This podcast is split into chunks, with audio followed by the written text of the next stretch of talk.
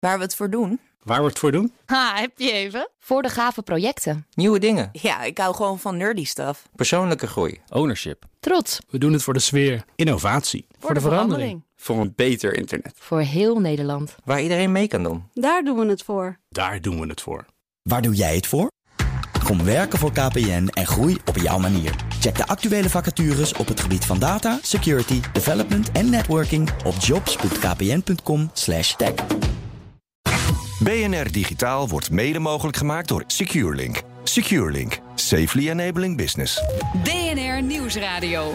BNR Digitaal. Herbert Blankenstein. Niet alleen de slechterikken, ook de good guys speuren naar kwetsbaarheden in onze systemen. Dat levert een hoop informatie op, alleen komt die informatie vaak niet snel op de juiste plek terecht. Het bestrijden van die kwetsbaarheden zou dus veel beter kunnen. Het is daarom tijd voor een Delta-plan, vindt mijn gast Michiel Steltman, directeur van de Stichting Digitale Infrastructuur Nederland. Welkom. Goedemiddag. En ook bij ons is Bas van der Poel, een van de samenstellers van de tentoonstelling Malware Symptoms of Viral Infection. Dat straks. Michiel, jij pleit voor een nationaal, om nog maar een Engelse term er tegenaan te gooien, Vulnerability Management programma. Ik dacht aan de term uh, kwetsbeheer. Ja, dat is altijd lastiger Wat, met, ja, eh, maar wat, met wat- jou gewoon om een goede vertaling te maken. Dus ik bleef maar bij het Engels hangen, omdat ik ook eh, denk dat het buiten Nederland ook waarde kan hebben. Oké, maar wat, wat is vulnerability management? Nou, het, eh, het begint eigenlijk bij, bij de ernst van de situatie. We hebben het Cybersecurity Beeld Nederland een aantal weken geleden gezien. Een publicatie van de Nationaal Coördinator Terrorisme, Bestrijding en Veiligheid, en NCTV, NCSC. En die heeft het over maatschappelijke ontwrichting. Hij zegt we zijn kwetsbaar voor buitenlandse actoren, voor inlichtingendiensten, voor Er is allerlei geen maatschappelijke ontrichting, maar die is mogelijk. Die is mogelijk, hè, dat kan echt gebeuren. Zich En- een gebruik weten te maken van de kwetsbaarheid. En waarom is dat zo? Omdat we kwetsbaar zijn. Hè, we zijn en waarom zijn we kwetsbaar? Omdat er in systemen eh, die aangesloten zijn op het internet kwetsbaarheden zitten. Dus eigenlijk heel simpel geredeneerd. Als je die kwetsbaarheden zou kunnen bestrijden en verminderen, dan word je Ja. meer bestendig tegen narigheid. En dan wordt die kans Ja. op ontwrichting een stuk kleiner. Maar dan moet je ze eerst vinden. Dan moet je ze eerst vinden. Nou, de bad guys die vinden ze, die zijn daar heel goed in. Dus eh, nou, daar gaan we het in de tweede kwartier ook over hebben. Van Ja, hoe, hoe dat kan worden, worden uitge- uitgenut en uitgebuit. Statelijke actoren, ehm, eh, niet-ethical black hat hackers, noem maar op. eh, cybercriminelen die daar een sport en een wedstrijd, maar ook een verdienmodel van hebben gemaakt om dat soort narigheid te vinden en uit te buiten. En simpel gedacht, wat de bad guys kunnen, kunnen de good guys natuurlijk ook. Hè, want als je maar een legertje Sterker nog, good ze guys doen moet, het. ze doen het. Er, Ja. zijn good, white hat hackers, Ja. eh, security researchers heten ze in het Engels. Eh, dus eh, ja, gewoon onder, beveiligingsonderzoekers, onafhankelijke mensen soms, maar ook bij, bij antivirusbedrijven bijvoorbeeld. Ja.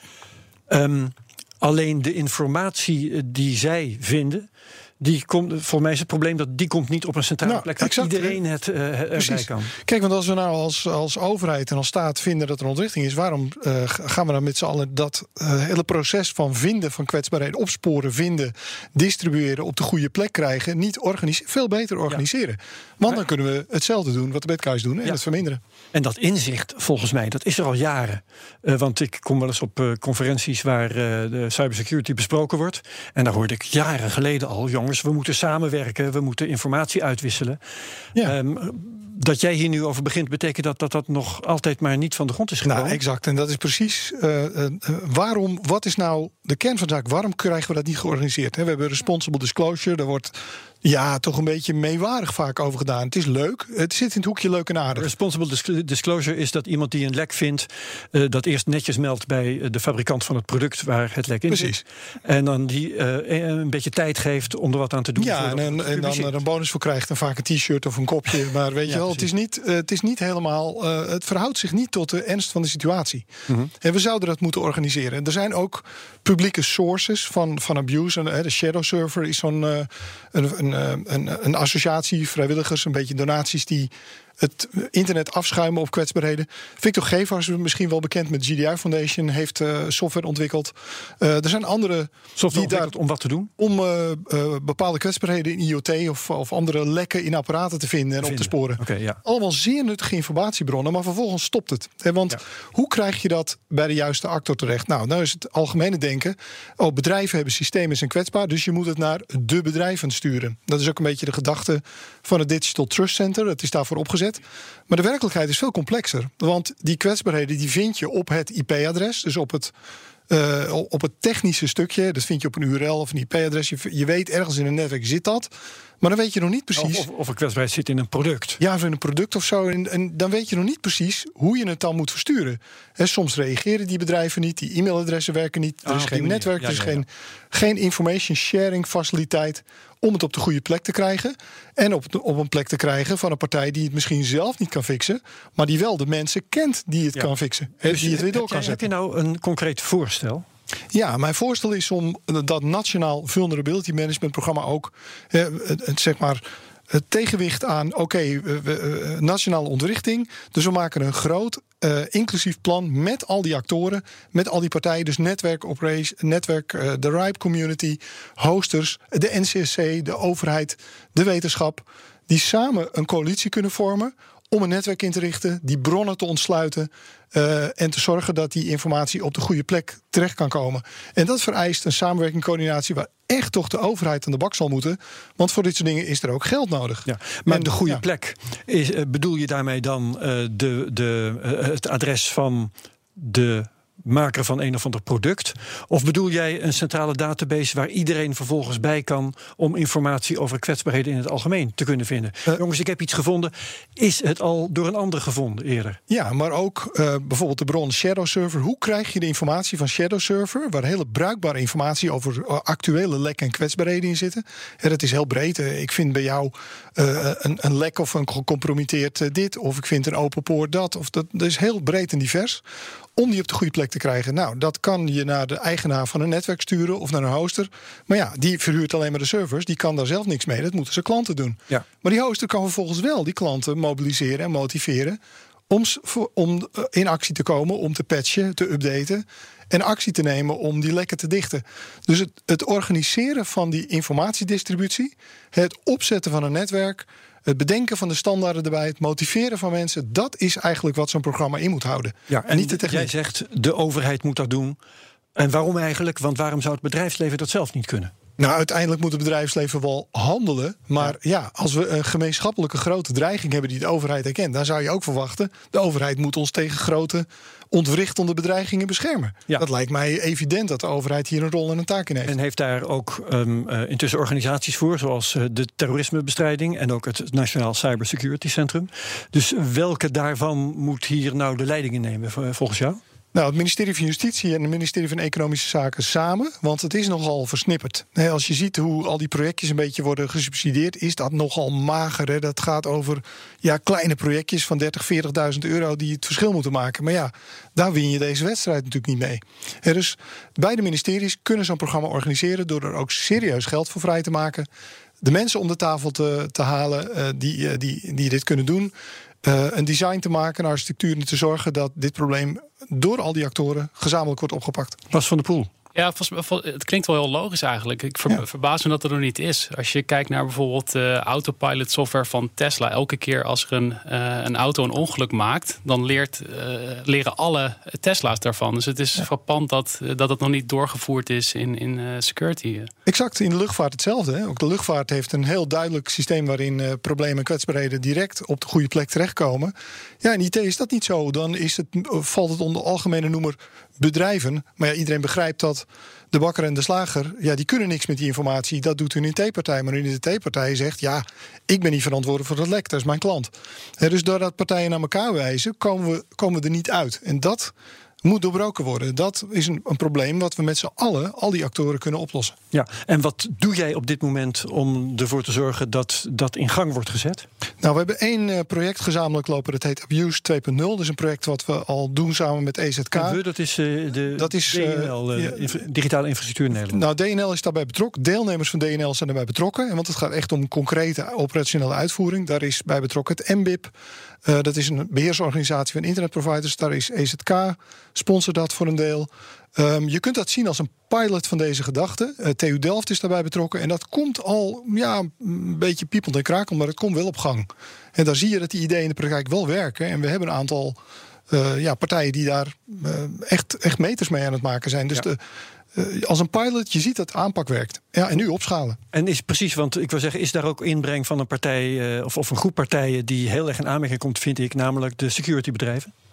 Nou, de securitybedrijven die kunnen zijdelings steun verlenen. Hè? Want een securitybedrijf is een bedrijf waar een, een, een laten we zeggen, een niet uh, een bedrijf wat iets anders als kerntaak heeft, hè, een accountant, noem maar op, die gaat bij zijn securitybedrijf te raden voor adviezen en hulp en ondersteuning. Ja, maar bij securitybedrijven wordt ook gewoon onderzoek gedaan naar lekken. Dus die hebben ook een stapel informatie. Eh, daar heb ik bijvoorbeeld ook horen zeggen: jongens, wij moeten met elkaar informatie delen. Ja, dat zou dus wel kunnen. Die, als die bronnen produceren ze informatie als ze slaan informatie op over kwetsbaarheden. Precies, hè? dus als dat soort bedrijven over uh, relevante informatie beschikken, dan is het zaak dat zij die via standaardmethoden in zo'n netwerk kunnen injecteren op de goede en te zorgen dat die, uh, dat die meldingen ook op de goede plekken terechtkomen. Oké, nou dan hebben we hier een, eh, een aanzet voor uh, een hele hoop werk die gedaan moet worden. Zeker weten, het is een flinke ambitie. Maar ja, ja, ja we, hebben, we, hebben, uh, digitale ontwrichting, dus ja, vinden we dat nou echt of niet? Ja. En als we het echt vinden, moeten we er ook echt geld en ook echt aandacht aan geven. We gaan het de komende tijd goed in de gaten houden en je helpt ons daarbij. Dankjewel, Michiel Steltman van de Digitale Infrastructuur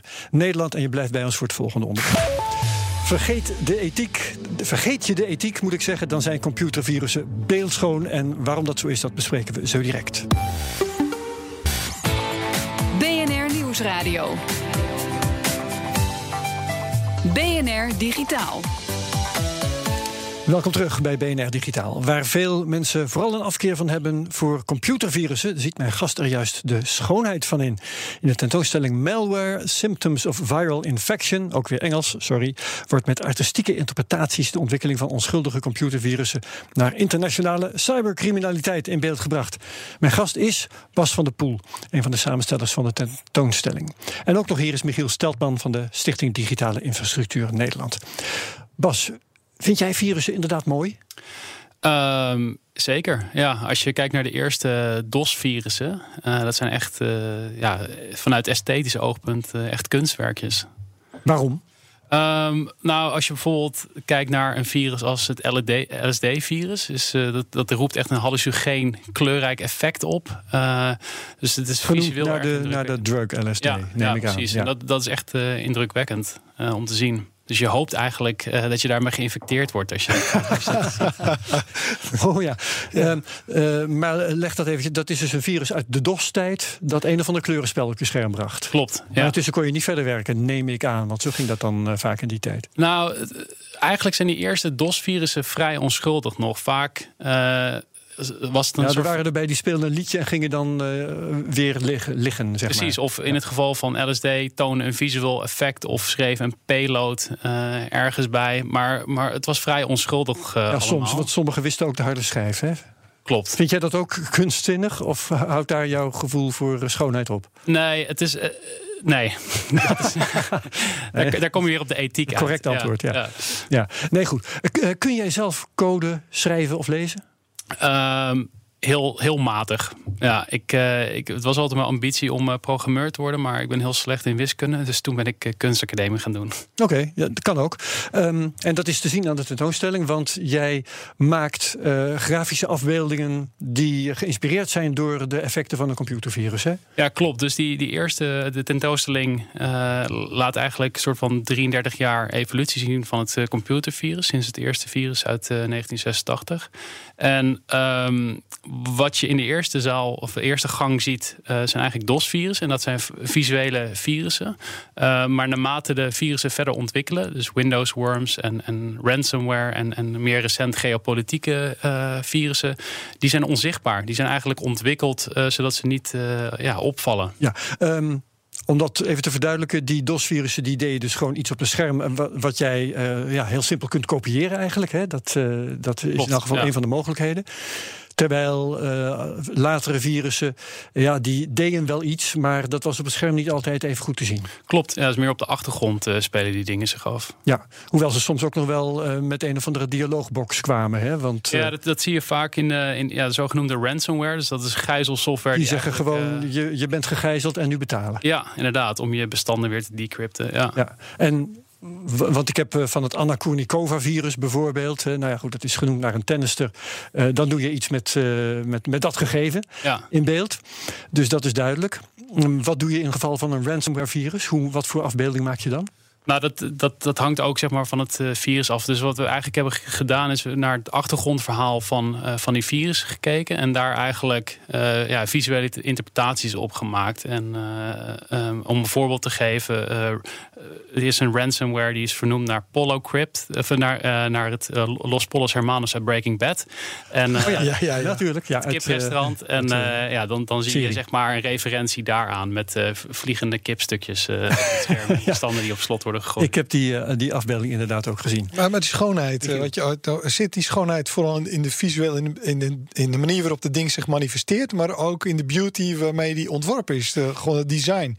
Ja, de, dus, de, de, ja, de, ja, de kracht van het programmeren, zeg maar, de manier waarop het is ontworpen. Nou ja, precies. Dus zeg maar, de, de schoonheid, naar mijn mening, zeg maar, van die DOS-virus is, is in het visuele aspect. En in latere, uh, meer sophisticated virussen is er, zeg maar, is, is het zo knap eigenlijk vanuit een soort van uh, uh, ontwerpproces om zeg maar, die beveiliging te ont, ont, ontzeilen. Uh, ja, dat is een heel creatief proces eigenlijk geweest. En, en dat is ook zeg maar, waar we echt de nadruk op leggen. Het zijn echt designobjecten. Dus vaak wordt design als, als iets positiefs gezien. of, of de goede kant wordt belicht van design, maar eigenlijk de kwade kant komt nooit aan het licht. Ja, um, en uh, er is ook een bruggetje met uh, het onderwerp van daarnet. Hè? Want uh, de, ik, ik, deel met jou het idee dat makers van computervirussen creatief zijn en zo.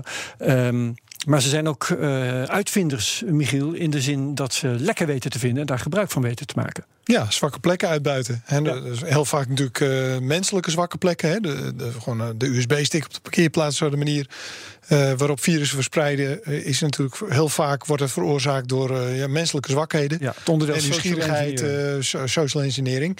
Maar ook de technische mogelijkheden lekken. Hè? Als je in je netwerk zit, dat je een andere computer heel makkelijk kan besmetten, omdat je er gewoon bij kan en op die computer besmet kan worden. En dus het uitbuiten van lekken en uh, maakt het verspreiden van virus natuurlijk een stuk, stuk gemakkelijker. Ja. Bij WannaCry is dat heel duidelijk. Ik begrijp overigens, Bas, dat jij, ook al kun je maar matig coderen, dat je wel ooit eens een keertje een virus hebt gemaakt. Hoe is dat gegaan? Klopt. Uh, nou, dat is vrij onschuldig uh, geweest. Dat is een soort van backdoor Trojan die ik op de schoolcomputer had geïnstalleerd. En uh, waar ik CD-ROM-laadjes mee open kon klappen. En een beeldscherm op de kop kon zetten. Dus dat was vrij... Onschuldige grappenmakerij. Ja, inderdaad. Ja, wel voor geschorst overigens. Wel voor geschorst? Ja, hard afgestraft. Ja. Men zag daar de grap niet zo erg van in bij de schoolleiding. Nee. Nee, oké. Okay. Um, ja, welke computervirussen vind jij nou het mooist? Um, ik, ik vind vooral zeg maar, de, de verhalen achter de computervirus vind ik uh, bijzonder interessant. Ja, noem me dan eens een. Uh, een voorbeeld is, uh, is het Melissa-virus, wat een mass mailing worm is. En die voor miljoenen schades in. Begin van deze eeuw. Klopt, ja. ja. Um, en dat virus is vernoemd naar de favoriete stripper van, de, van de maker. Oké. Okay. um, dus net als Anna Kournikova, ze zoeken een favoriete vrouwenfiguur. En, ja, en, en vanuit Anna Kournikova is het, is het denk ik vanuit een soort van social engineering perspectief ontwikkeld. Dus dat is, was heel erg populair in die tijd. Dus je was eerder geneigd om dat plaatje aan te klikken, zogenaamde ja, plaatje. Het, datgene wat het plaatje zou zijn, ja. maar in feite het kwalijke, kwaadaardige bestand was. Klopt, ja. Ja. Um, de bezoeker van een tentoonstelling, van jouw tentoonstelling, wat wordt die daar wijzer van? Nou, wat je eigenlijk ziet is, is uh, dat de begintijd van de virussen vrij onschuldig is. Eigenlijk maar naarmate technologie verder ontwikkelt en we eigenlijk steeds afhankelijker ervan worden, uh, is de impact ook groter. En ook op de, de fysieke wereld. Um, dus wat je ziet is dat uh, virussen zoals Nopataya voor, voor, bijvoorbeeld grote delen van Oekraïne plat heeft gelegd en, en vliegverkeer niet meer mogelijk was, banksystemen eruit lagen, ziekenhuizen niet meer werkten. Dus eigenlijk hebben virussen vandaag de dag steeds meer effect op de fysieke realiteit waarin we leven. Ja, en daar heb jij natuurlijk alles mee te maken, ja, Michiel, uh, uit het oogpunt van infrastructuur. Ja, uh, Want ze tasten de infrastructuur in feite aan. Ja, ja zeker. Hè. vooral. Vind jij dat ook mooi? Nee, nee, ik vind het helemaal niet mooi. Nee. Nee, ik, ik vind het overigens ook niet mooi hoor. Vanuit dat aspect ervan. Uh, nee, maar, nee, zeker niet. Heb jij er moeite mee, Michiel, dat, dat um, op zo'n tentoonstelling uh, virussen als uh, iets met een bepaalde schoonheid worden gepresenteerd? Ja, maar je moet er anders naar kijken. Ik, ik, ik herken het wel. Je kunt ook zeggen, graffiti is, ook niet, is ook mooi. He, maar, maar ja, als, als het op, op, een plek zelf een gebouw hebt. Precies, als het net over een, over een brandmelder heen is gespoten en die doet het daardoor niet meer, ja, dan hebben we een ander probleem. En is het nog steeds mooi, maar dan, dan zit er ook een kantje aan dus ik, ik, begrijp wel dat. Um, ja, dat iemand iets wil, iets wil creëren, zijn digital footprint wil achterlaten. Maar op het moment dat die footprint ja, ontrichtend werkt. En uh, als, als effect heeft en als bedoeld effect om de boel uh, om zeep te helpen. of criminele intenties heeft, dan kijk je er toch anders naar. Ja, ja. ja maar dan onderschrijf jij, neem ik aan, Bas. Zeker, ja. ja, ja. bent ook niet voor, voor vandalisme. Um, heb jij ook een visie over uh, wat computervirussen in de toekomst gaan brengen? Heb je verwachtingen op dat punt? Nou ja, wat, wat je ziet is eigenlijk dat, uh, dat we steeds meer technologie op en in ons lichaam uh, gaan, gaan gebruiken. Dus, uh, ja. dus je hebt pacemakers die ons hartritme op, op peil houden. en er is al malware aangetroffen op die, op die pacemakers. Dus je ziet eigenlijk dat, dat virussen ook echt een fysieke impact op ons lichaam kunnen gaan hebben. En ook met ontwikkelingen rondom AI en machine learning. Um, vrees ik ook dat, uh, dat uh, social engineering steeds verder ontwikkelt. En, en dat, het, uh, steeds, dat we steeds geavanceerdere middelen gaan gebruiken om eigenlijk de menselijke psyche ja. uit te buiten. Om, om zo virus te infecteren. En heb je de beeldende kunst die daarop ingaat al klaar liggen? er, in de tentoonstelling is inderdaad een, een voorsprong wordt genomen op, op malware voor, voor pacemakers. Oké, nou, uh, die tentoonstelling is tot 10 november te zien in het nieuwe instituut in Rotterdam. Hartelijk dank, Bas van der Poel. Dank jullie wel. Ook dank aan Michiel Steltman, trouwens, directeur van de Stichting Digitale Infrastructuur Nederland. Graag gedaan. En tot zover BNR Digitaal. We gaan even op vakantie. De komende zes weken hoor je het beste uit de afgelopen, het afgelopen seizoen van dit programma. BNR Digitaal terugluisteren kan via bnr.nl, de app, iTunes en Spotify. Of wat je dan ook maar gebruikt voor je podcasting. En daar vind je ook mijn andere podcasts, waaronder De Technoloog bijvoorbeeld. Wat BNR Digitaal betreft, heel hartelijk dank voor het luisteren en tot de volgende keer. Dag. Ook Harm Edens vind je in de BNR-app. Je kunt BNR Duurzaam niet alleen live luisteren in de app, maar ook terugluisteren als podcast, zoals al onze podcasts. En naast dat de BNR-app Breaking News meldt, houden we je ook op de hoogte van het laatste zakelijke nieuws. Download nu de gratis BNR-app en blijf scherp.